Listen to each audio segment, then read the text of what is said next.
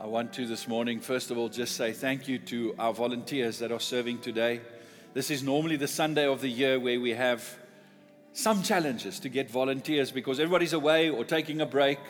So I would lo- I lovingly refer to them all as the skeleton crew because they look so good, but just because of their faithfulness. So volunteers on stage, volunteers in the technical teams, volunteers in the ushers, just give them a special round of applause this morning. Just and thank you for just serving us so beautifully. And then I'd also like to just welcome. We've got all our groupings of people, some of them gathered here today. We've got people from the South Church that's here. Shout out to all the people from the South Church. Nice to have you with us. So great to. And then we've got the, the people from the Sheer Church plant. There's some of them here also today. So welcome to you. And uh, great to have you, the whole family together. And then also our, our family from the Spanish speaking church that's here with us also today. So um, it's great to be all together, isn't it? And then obviously also our online community, our radio community, everybody together. It is a joy to be together on the 1st of January 2023. Hey? Wow. Can you believe it? 2022 is gone. Just like that, it happened. It's finished. I had a memory this morning. Some of the older people in the congregation will remember this. Remember how you used to, when it was the New Year, first thing you did, one of the first things you did is got your checkbook and wrote the New Year's date in the first couple of checks because you're going to forget and repeat the old habit. Aren't you thankful we don't have checkbooks anymore? We don't have to do that. But uh, it's a new year. And uh, the title of my message today that I want to talk about is I've actually entitled Happy New Opportunities. Happy New Opportunities. Now, in some sense, let's be honest, today is just another day.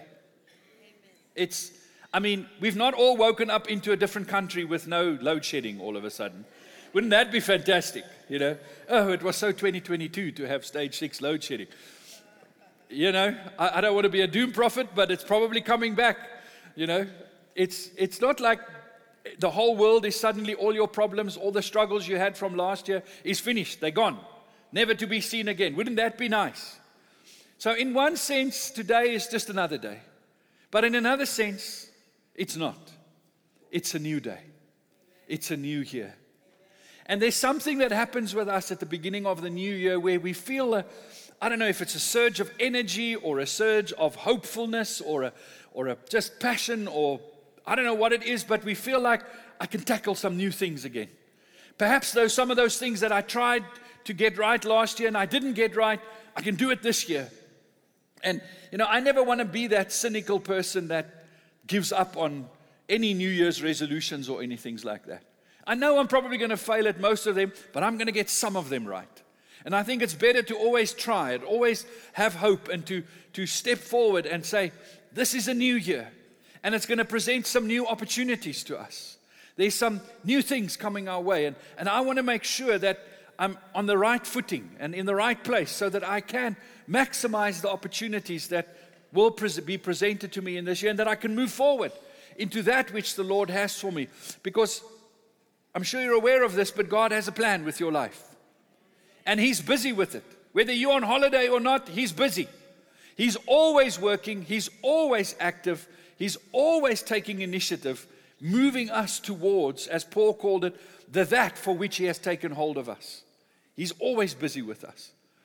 And there's times where we cooperate with Him and we see some beautiful things happen. But there's, you know, there's even times, let's be real, there's times where God does things in our lives and we don't even play a part in it. He just does it. Because there's lots of things in our lives that happens to us and sort of unfolds that we had no control over. How many remember January 2020? And we were like, yes, We've got big plans for the year. And we were hopeful and, you know, lots of things that we were going to do. And then something else happened. And some people still haven't recovered. They still haven't, like, they felt, I'm never going to plan for a year again because something, you know, life happens to us. So life is made up of these things that happen to us that we have no control over and the things that we do have control over. But it all happens within the context of a God that loves us and that is busy in our lives. Some requires us to be proactive, some things require us to be reactive. And that's the mixture of life. But I always want to do everything, whether it's my proactive engagement planning, structuring things, you know, working towards something, or whether it's me just responding to what life presents to me, I want to do that within the knowledge of the love and of the grace of God.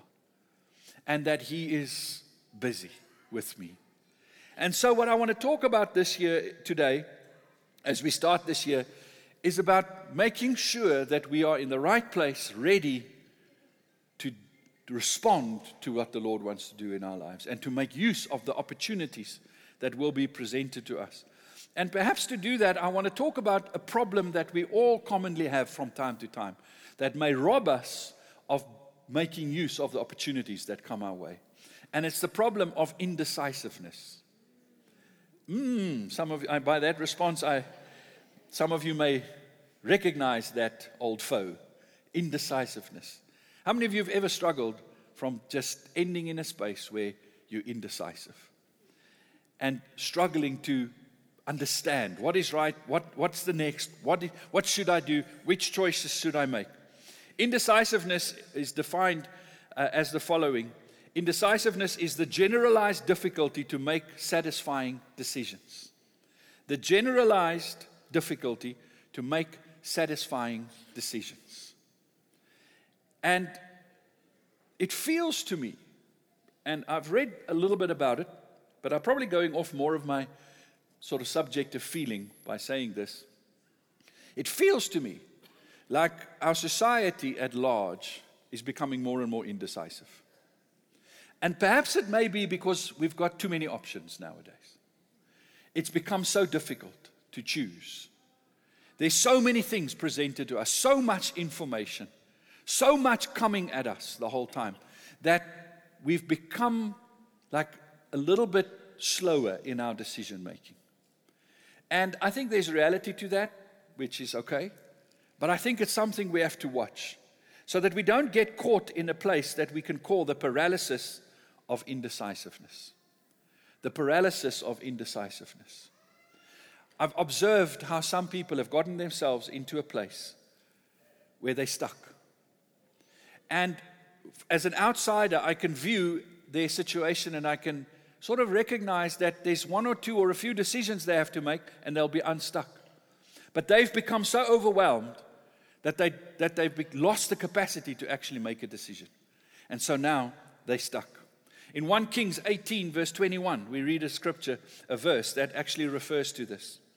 Elijah the prophet came to all the people and said, How long will you falter between two opinions?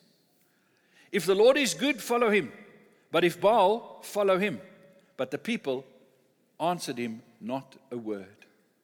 The prophet of God comes to this group of people, the people of God, and he says to them, You've got a choice to make. You've got to make a decision. You cannot sit on the fence. You, you have to decide. You're going to die here. You're going to fail. Life is not going to go the way that it should go if you keep on delaying the decision. You have to make a decision. Get the information and decide. If God is the God that is the right God for you to follow, then choose Him. If you believe Baal is the right God for you, then choose Him. But don't sit in the middle. Make a decision. It makes me think of that famous verse in Revelations. If you were hot or cold, I would have preferred that. But now that you are lukewarm, I will spit you out of my mouth. The Lord says, make a decision, make a choice, commit yourself to your choice.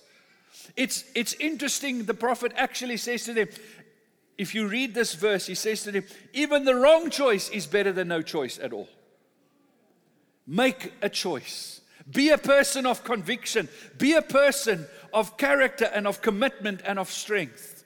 Do something. Don't try and just play it safe the whole time. Don't be so afraid to make a choice. Make a decision. Beware of the paralysis of indecisiveness. I think we all get there from time to time, don't we? When we have to do something, we have to make a decision. I've been busy with a little building project at our house, just a small little building project, but sort of a little bit outside of my comfort zone. And so I'm planning and doing things. And uh, I saw throughout the project, I would get myself to a place where I don't actually quite know what is the right way to go. And then I just want to do nothing. Then I'm hoping somebody else will make the decision for me. Then I'm hoping somebody else will come and tell me this is the right thing to do. This is what you want. Like just a couple of days ago, I, I had to finally, I was hanging some lights. And so I had to choose a, a light lampshade. You know, So, outside area.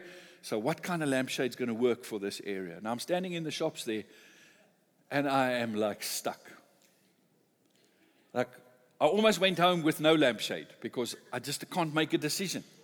Should I get something that can handle, you know, that will look nice, but then it may not handle the wind? It may, it may have too much dust gather on because it's an outside thing, or, you know. And at some point, I had to say to myself, just make a decision. This is not going to be the end of the world if you get the long lampshade. You can change it eventually if it doesn't work. Make a decision. How many of you have ever gotten yourself, perhaps not with lampshades, but with something else into that place where it's like you get, it's difficult to make a decision. In James 1, verse 5 to verse 8, we have a famous scripture that talks about this also. If any of you lacks wisdom, let him ask of God, who gives to all liberally and without reproach, and it will be given to him. But let him ask in faith with no doubting. For he who doubts is like a wave of the sea, driven and tossed by the wind. That's a great description of indecisiveness. Indecisiveness leads to motion sickness. That's what he describes here. When, you, when you're on the sea and you're in the, like sort of a, you know, just without anchor or without direction, you're starting to just move a lot, but no momentum. A lot of movement with no momentum gives motion sickness. And that's where we often end up in our lives because we're so afraid to get it wrong that we end up in a space where there's a lot of activity, a lot of research being done, a lot of planning, a lot of talking, a lot of counseling, a lot of praying, a lot of, you know, engaging, but no momentum. And we get stuck in a place and we are like waves just moving around with no purpose, with no aim. We are just stuck. And if you're stuck in a place like that for long enough, you're going to start getting sick. You'll feel the motion sickness become to happen. And that motion sickness often manifests in people's lives as depression. It can manifest as anxiety. It can manifest as fear, or it's obvious it's driven by fear. I'll talk about that just now but it can manifest in many negative emotions because we are actually just stuck. And we've got this motion sickness. In verse 8, for let no man suppose that he will receive anything from the Lord. A double minded man, unstable in all his ways. He describes this for us. If we get to this place where we are indecisive and stuck, we will actually end up in a place where God can do nothing for us. God cannot give us the good that He wants for us. He cannot move us forward to the next that He has for us. He cannot get us to the place where His blessing can be poured out over us, where His provision can be given to us, where His moving can happen in our lives because we are stuck in this paralysis of indecisiveness.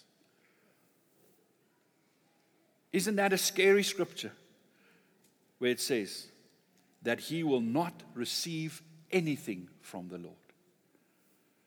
What a thought that God has everything that you need available for you and for me. Everything that we need for life and to achieve the purposes that He created for. He has not only available for us, but He wants to give it to you. He's saying, but there's a part you have to play. He can do nothing for you. You will receive no good thing from Him if you are not able to take the step of faith and to make the decision. I would sometimes I, I get to a place personally where I'm just tired. It's been a long like, period of time, hard working. I'm exhausted. And I know all I need is just to take a break and go perhaps away for a couple of days. But this is the challenge with that whole concept. I have to plan that going away. I have to make it happen. It, and some, I've really prayed this prayer. I've sometimes prayed, Lord, can somebody not just come and just give me like a break? Just here is like, I've arranged everything for you. From I will pick you up and put you in the car.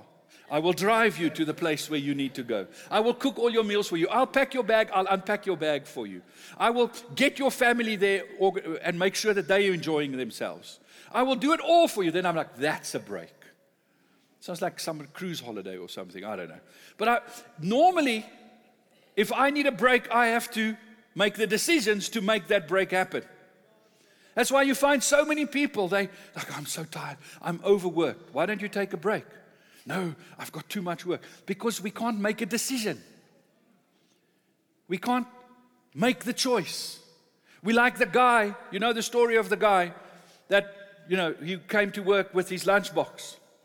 And he was sitting next to his friend, and they were eating their sandwiches at break time. And so he opens up his sandwiches and he looks at his sandwiches and he goes, Not another egg sandwich. And then he'd eat his egg sandwich. Next day, the same thing. Opens his lunchbox, looks at the egg sandwich, goes, Not another egg sandwich. So eventually his friend says to him, Listen, who makes your sandwiches? He says, I do. it's ridiculous. But don't we do that? We keep making the same choices, doing the same things, and we sometimes just get in such a rut and such a space of indecisiveness that we just let life happen. And life just flows. Life just happens to us. How many of you know that if you allow life to just happen to you, you have no right to complain about what you get? Because you've not made the decisions. And we get like that. But God has so much good that He's inviting you into. But He's saying, you got to take hold of it. You got to step into it. You've got to make the decisions. You've got to take the risk. Why do we struggle? What gets us to the place sometimes of the paralysis of indecisiveness? I think a root cause, perhaps the predominant root cause of it, is fear. And I talk about three types of fear that can affect our lives.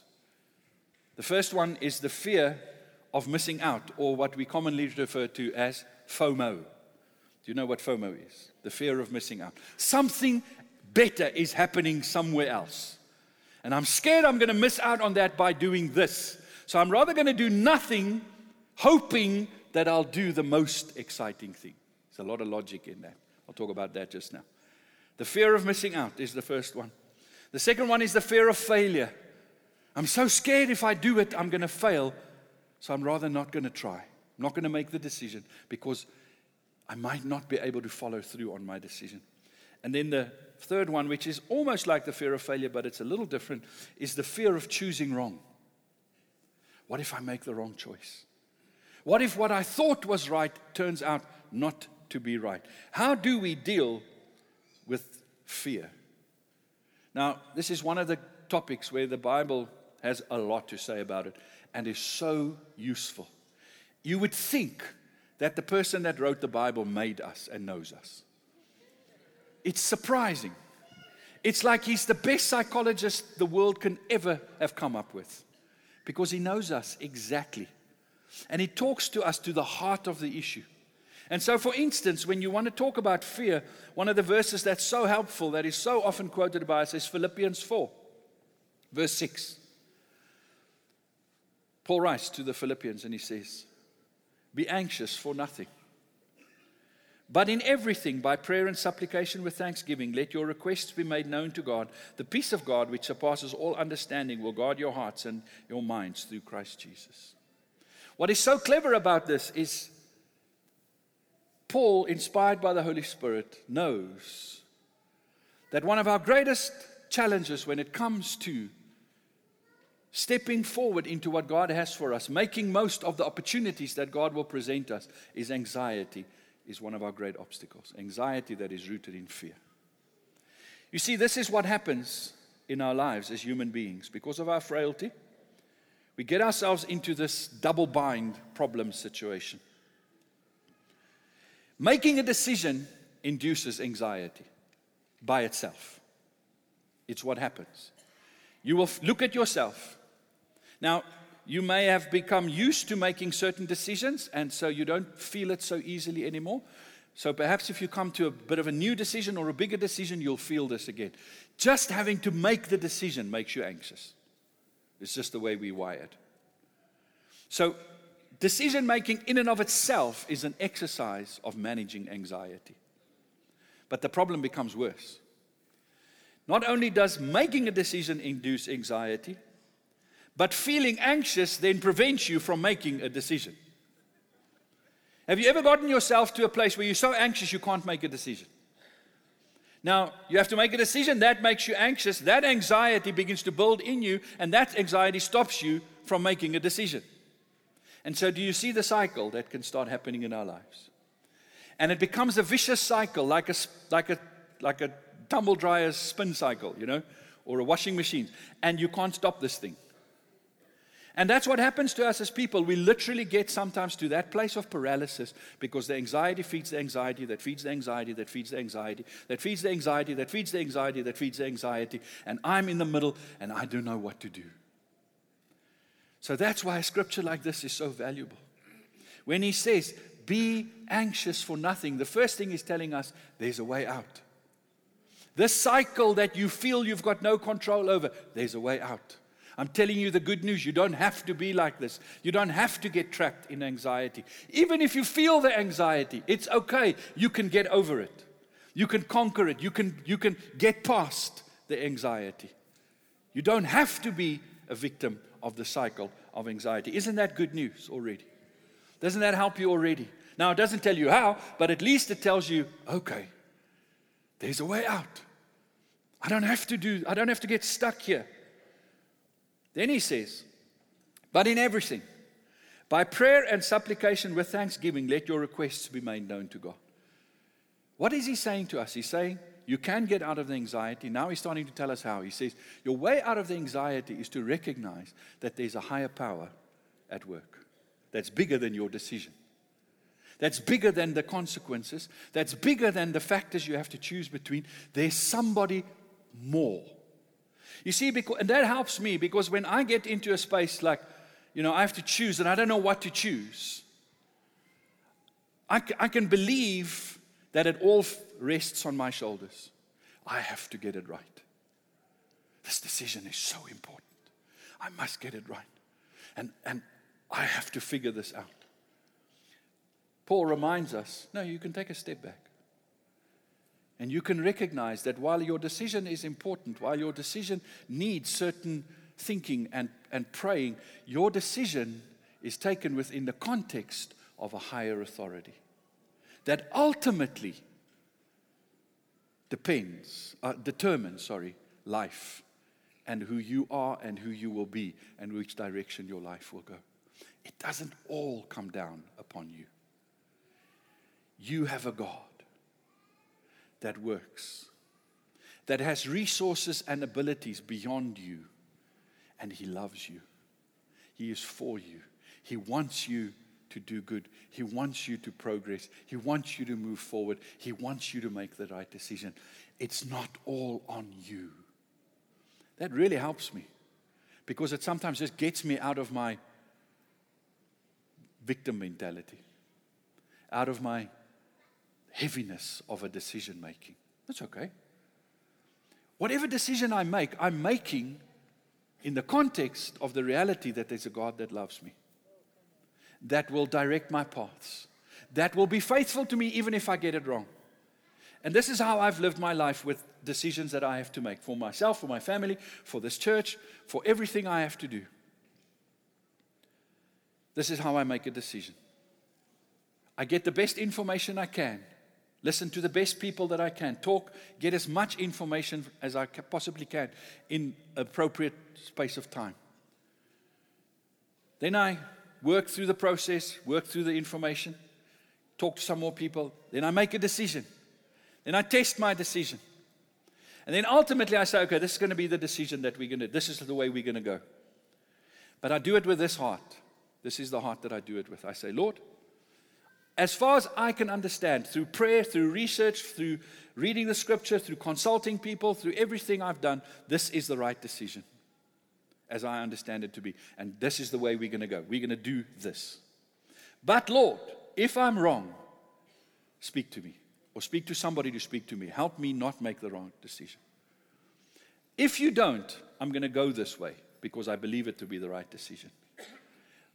But even if it is wrong, I trust you to make the right thing happen out of my wrong decision because you are faithful and you are good. You are bigger than my decision. The key there, my heart is a heart of submission. I'm never going to, well, never is a probably, I'm going to try and do everything I can in my power to never make a decision that I know is not the right decision, but it's the decision I want. That's rebellion.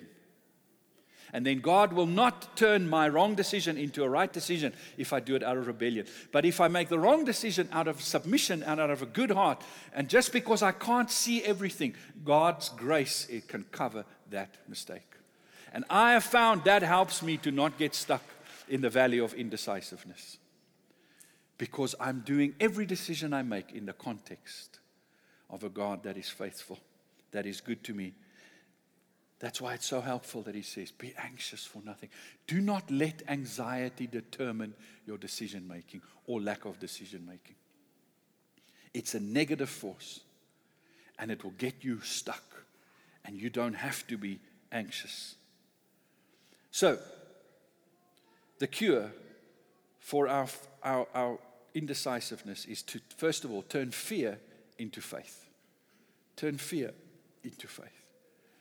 As human beings, we are susceptible to fear. We are very prone towards fear. Fear comes along and we hook onto it like this. Sometimes it doesn't even take a willful decision and we become afraid. It's just who we are. God knows that about us. To be afraid is sometimes a useful thing. But I don't want to talk about that. I want to talk about when, when fear is not useful. When fear becomes a factor in our lives that starts determining our lives and starts determining our decisions or our lack of decisions, it becomes a negative force. But it can always be something that is turned into faith. How do you turn fear into faith? You remind yourself of what I've just said, first of all, that your, your, every decision is made in the context of a good God that loves you and that is gracious and kind towards you and that has the amazing ability, as Romans 8, verse 28 says, to turn things for good. Even those things that are intended for evil, he can turn for good. So, I'm not paralyzed by fear. I can make a decision. That's how I begin to turn my fear into faith. Humility helps. You see, there's a little bit of insidious pride that creeps into our hearts when we start thinking that all of my life depends on my decisions. Isn't that a bit prideful? To think that everything is because I chose it. Is that true? Come on, think about your life. How much of your life is not because of what you chose? Your choices actually had nothing to do with it. I mean, my color of my skin was not my choice. I'm not saying I would have made a different one. I'm just saying it was not my choice. I, and society makes a big deal of that, but God chose it. I believe my gender is not my choice. God chose it for me. Where I was born, it's not my choice. The language I speak at home, not my choice. I just sort of picked it up. I wasn't born a certain way, and my parents had to retrain me. Not my choice. So much of life's not my choice. COVID was not my choice, I promise you that. Was it yours? Who of you chose it and got all of the rest of us in trouble? How much of life's got nothing to do with our choices? Yes, it's true, how we respond is our choice always. And there's a lot of freedom and responsibility within that. But if you think your life is all because of your choices, that's pride. I can even tell you that the good things that I've got in my life, the things that I've done well, the things that I'm successful at, is a lot of it's not my choice. It's not because of the good choices I made. Have you ever thought back about some times in your life and you go, yes, I almost got that wrong? I might as well have made the decision to go that way instead of that way. But by some fluke, as we say in Afrikaans, some fluke, some cosmic accident, I chose the right thing. And today I get to live the benefits of it. Hey? To think that all of life is in your control of your choices, I think is a bit of pride. I'm not undermining, I'm not underestimating the value of your choices. I'm just not I'm just saying it's not absolute.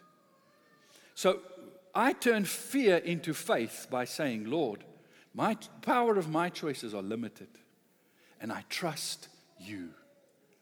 I trust you. I can choose what I want on the 1st of January 2023. I don't know what's around the corner. I don't know what's coming tomorrow. Last year, on the 1st of January, we didn't know that by the 3rd of January, Natasha's mom would die. Then our dear friend Ilse would pass away on the 14th of January, and then her dad would die on the 19th of April. We didn't know those events. And they didn't happen because of choices.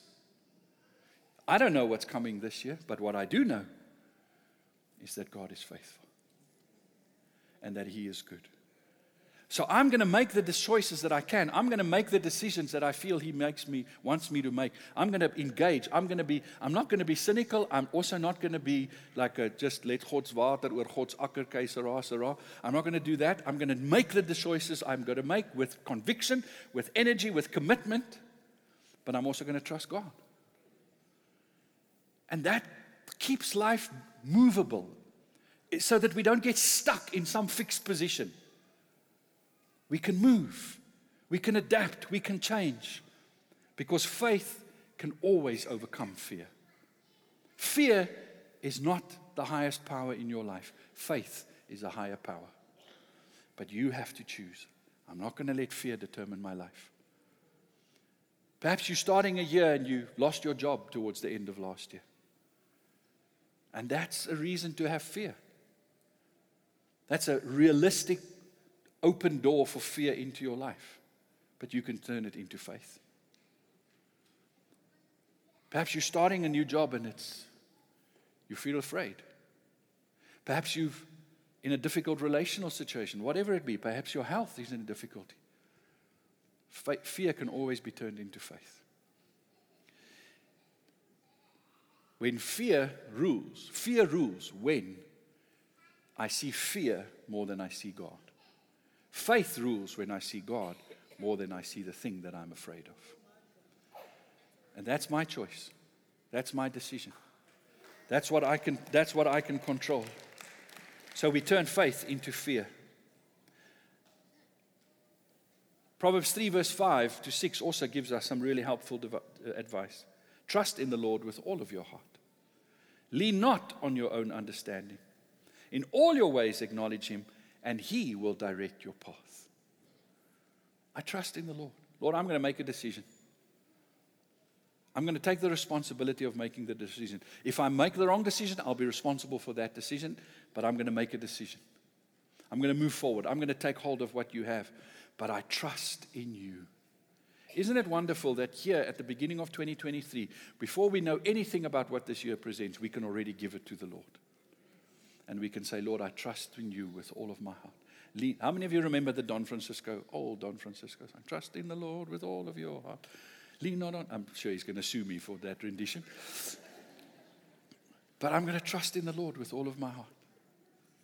I'm going to direct everything. Say, You direct my steps, Lord.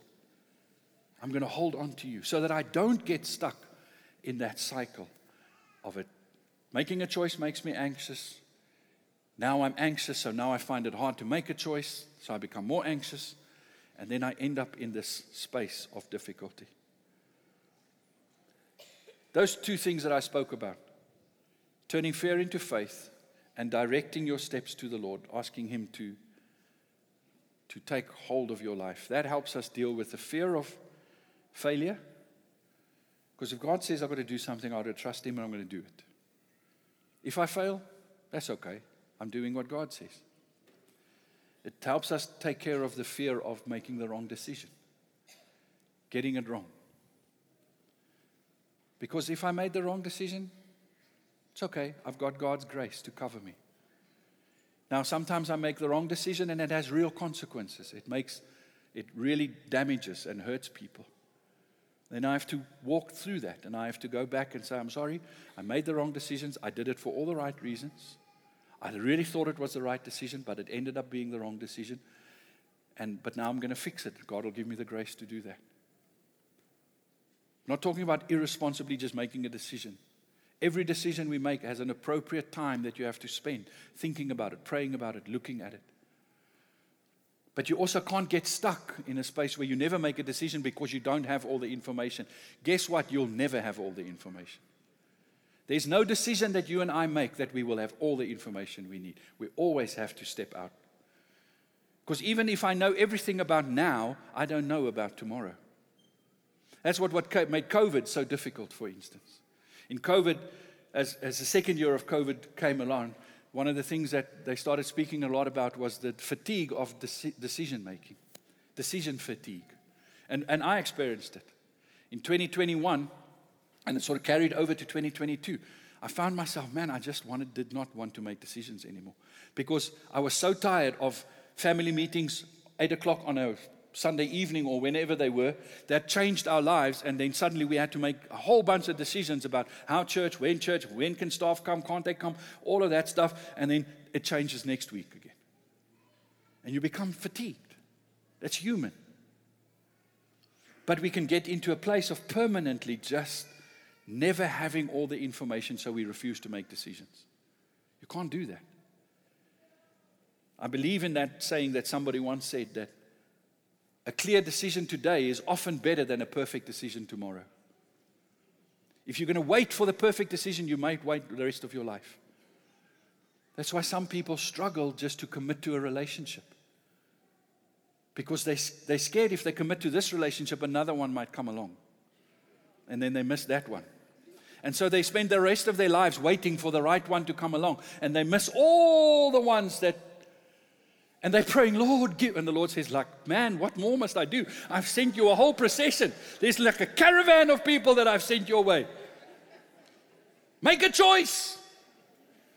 How many of you married people, despite knowing today you made the right choice, there's a whole lot of stuff you know today you didn't know back then about the person you chose and about them feeling the same towards you.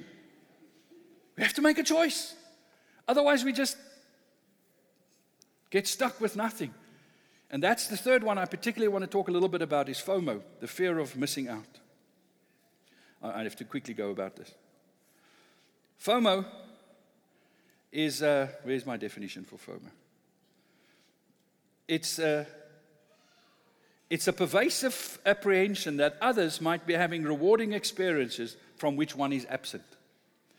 And since social media, it's become a predominant thing. It's been around since people have lived. But since social media has come around, it's become something we've named for the first time. And that impacts all of our lives in an increasing way.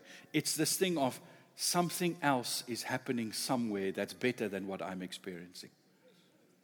And so I live my whole life discontent with what I'm experiencing, always looking over the fence for the better experience. And it makes me want to not choose to do anything today because perhaps there's something better that's going to come along. I've seen this. Uh, it's across all generations we struggle with it. But I've observed it in my, my children and their friendship groups. So, like, my, I get so frustrated. I want to strangle somebody. I repent. Every now and then, one of them wants to organize a kayer, as they call it, like hang out. You know, they want their friends to come. So they send an invite. Now, remember, this generation phones nobody because that would be too confronting. You send a WhatsApp and you give the person the opportunity to respond when they feel they want to respond. You don't pressurize them. I'm like, please pick up a phone and ask them, are they coming or not? Your mother needs to prepare. No, we can't phone them. That's where already it starts. Because then this is what they do they send the invite, and then the responses are always like this, or very often like this. We'll see. No, I need to know. Can you come to my birthday or not? No, I'll let you know. Why? Because a better invite might come along. And they don't want to commit to that because they're scared they're going to miss out on something else. Do you recognize how you can live your whole life waiting for the better thing? Because you're afraid of missing out. Make a decision, engage, get busy. There are people that now talk about what they call FOJO, not FOMO. The, the, the, or JOMO, sorry, not JOMO. The joy of missing out. The joy of missing out. The reality is, I'm one person. I cannot experience everything and be at all the great places and all the wonderful holidays and all the best breakfasts. I cannot do it. I'm one person. It's actually a joy that there's good things that I'm missing out on. It's, it's, it's a good thing. Every day in my life is not supposed to be an Instagrammable day. Amen? There's supposed to be boring moments. There's supposed to be nobody puts post, post, uh, posts photos of them cleaning the dustbin on Instagram or picking up the dog's deposits. Nobody's like, hee hee, look at me. But they all do it. We sell this like, whoa, life can be so beautiful and wonderful. And then if I'm not experiencing that, I, we feel depressed. We literally are struggling with depression as a society because of that very reason. I'm missing out. It's not true. Read your last scripture Mark 6, verse 31 to 32. Jesus and his disciples, he said to them, Come aside by yourself to a deserted place and rest a while. For there were many coming and going, and they did not even have time to eat. So they departed to a deserted place in the boat by themselves. Jesus said it's good for you to miss out sometimes. It's good for you to get out of the exciting stuff so that you can experience me. This is the great thing about our God. He's all powerful. He has the right to demand all of our attention, yet He doesn't. He wants you to look for Him. And do you know where you find Him? in the quiet places most often. It's not that he's not in the noise or that you can't hear him in the thunder, like, but the scripture says he's in the whisper. It's my choice to make time to withdraw. One only these weeks, we're going to have a time of prayer and fasting. It's a time where we withdraw. And we, and we do JOMO. We say it's the joy of missing out. I'm going to miss out on some great meals. I'm going to miss out on some great activities because my life's not determined by that. I don't have to be afraid of missing out. So I want to be present. And I want to be, I said I'm going to read you a last scripture. This is the rest of the scripture. Therefore, do not worry, saying, What shall we eat, or what shall we drink, or what shall we wear? For after all these things the Gentiles seek. Don't be like the people of the world, looking for the great experience, looking for the next big thing. Rather, he says, for your heavenly fathers know what you need, and he knows all these things that you need. But seek first the kingdom of God and his righteousness, and these things will be added to you. Seek first. You know what seeking requires? Make a decision. Make a decision. Don't wait for the best thing to come along. Make a decision. The best thing has presented itself to you. The best thing is God's will for your life, the kingdom of God. Make a decision. Commit to that decision. Many of us treat Jesus the same way nowadays. Lord, I'm going to hang with you until something better comes along. And Jesus says, Sorry, I don't do that. I don't hang. I'm God or I'm nothing, but I don't hang. I'm not your buddy. I'm not going to fit into your social schedule. I've sent out the RSVP. If you don't want to come, I'll go to the highways and the byways and I'll get those that want to come. But if you want to, if you're too busy elsewhere, if you're waiting for a better invitation, go for it. Make a decision. Because I'm the God that has everything you need. Won't you stand with me? You, don't, you guys don't have to come up. I will end.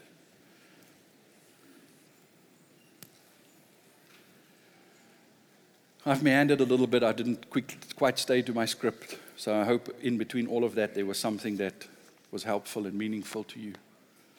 But the heart of my talk this morning is this you have a God that loves you and that has untold good things. Remember, we started 2022 with unimaginable good. That word is still true. You have a Father that has unimaginable good that He has planned and prepared for you. All He's saying is, Come, make a choice for me. Don't choose the good that I have, choose me. And I will lead you to the good. The risk you're taking is you are going to miss out on some things. You might get it wrong, you might make some wrong decisions, but I've got you. Do you trust me? So I want to pray for us as we go into this year. That we will be people of conviction, that we will be people of faith, that we will be people that will make a decision, that we will commit, and that we will follow through.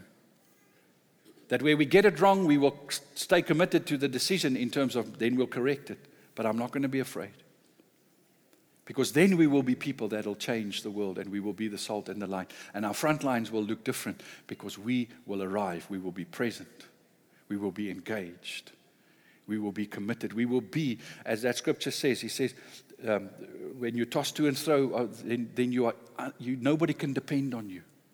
I don't want to be an, a person that nobody can depend on. That means nobody can build with me or around me. Well, I can't build anything because I'm wishy washy. I don't want to be that. And I know you don't want to be that. So, can we say, Father, if I'm already in a bit of a space of indecisiveness, perhaps I'm fear is fear of failure, fear of getting it wrong, or fear of missing out is already playing a part in my life. Can we ask the Holy Spirit to just come and help us? So let's pray that first of all. Father, I thank you for this morning. Thank you for this time. Thank you for this new year. Thank you for 2023. Thank you for new opportunities that's coming our way. Some we'll be ready for, some we won't be. Some we'll choose and some we won't. But I thank you, Lord, that we know that we serve a Father that is good, that loves us, that is greater than any other. And so right now we humble ourselves before you and we say, Lord, we trust you. We trust you. And so, Father, if there's any fear in my heart, I ask you to forgive me for that fear right now in Jesus' name. I pray for that fear to loosen its grip. I thank you, Lord, that anxiety can be overcome, that I don't have to live with anxiety. Anxiety will not determine my life, but that I can turn it into faith. Thank you for the strength, the grace, the wisdom to do that. Just say, Thank you, Lord, that you help me break the cycle of anxiety and fear in my life. Lord, if there's fear of failure in my life, thank you that you help me overcome that in Jesus' name. If there's fear of getting it wrong, thank you, Lord Jesus, that you are, you are bigger than even my wrong decisions. I want to keep my heart right before you. Lord, if I've got fear of missing out and it, and it keeps me from making a commitment and making a choice, I pray, forgive me for that and help me, Lord, to take a bold step of faith and to trust you.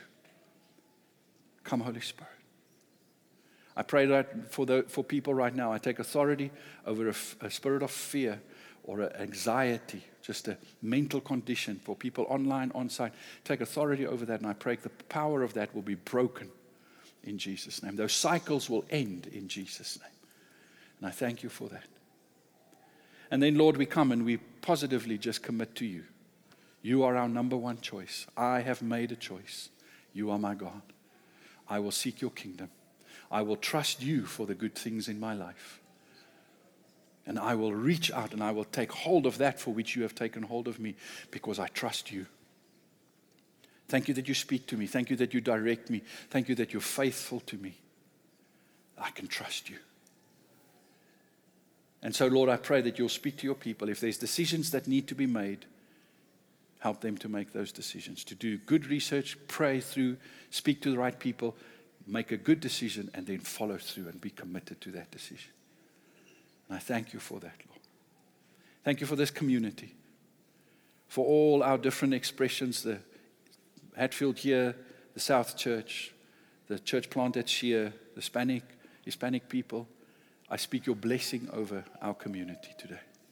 That we will be a people of conviction, a kingdom people. That we will be the salt and the light because of who you are. In Jesus' name. May the Lord bless you. Thank you for joining us online. Thank you for being with us on site here today. We're going to have a great year together. We look forward to seeing you some more again. May the Lord bless you.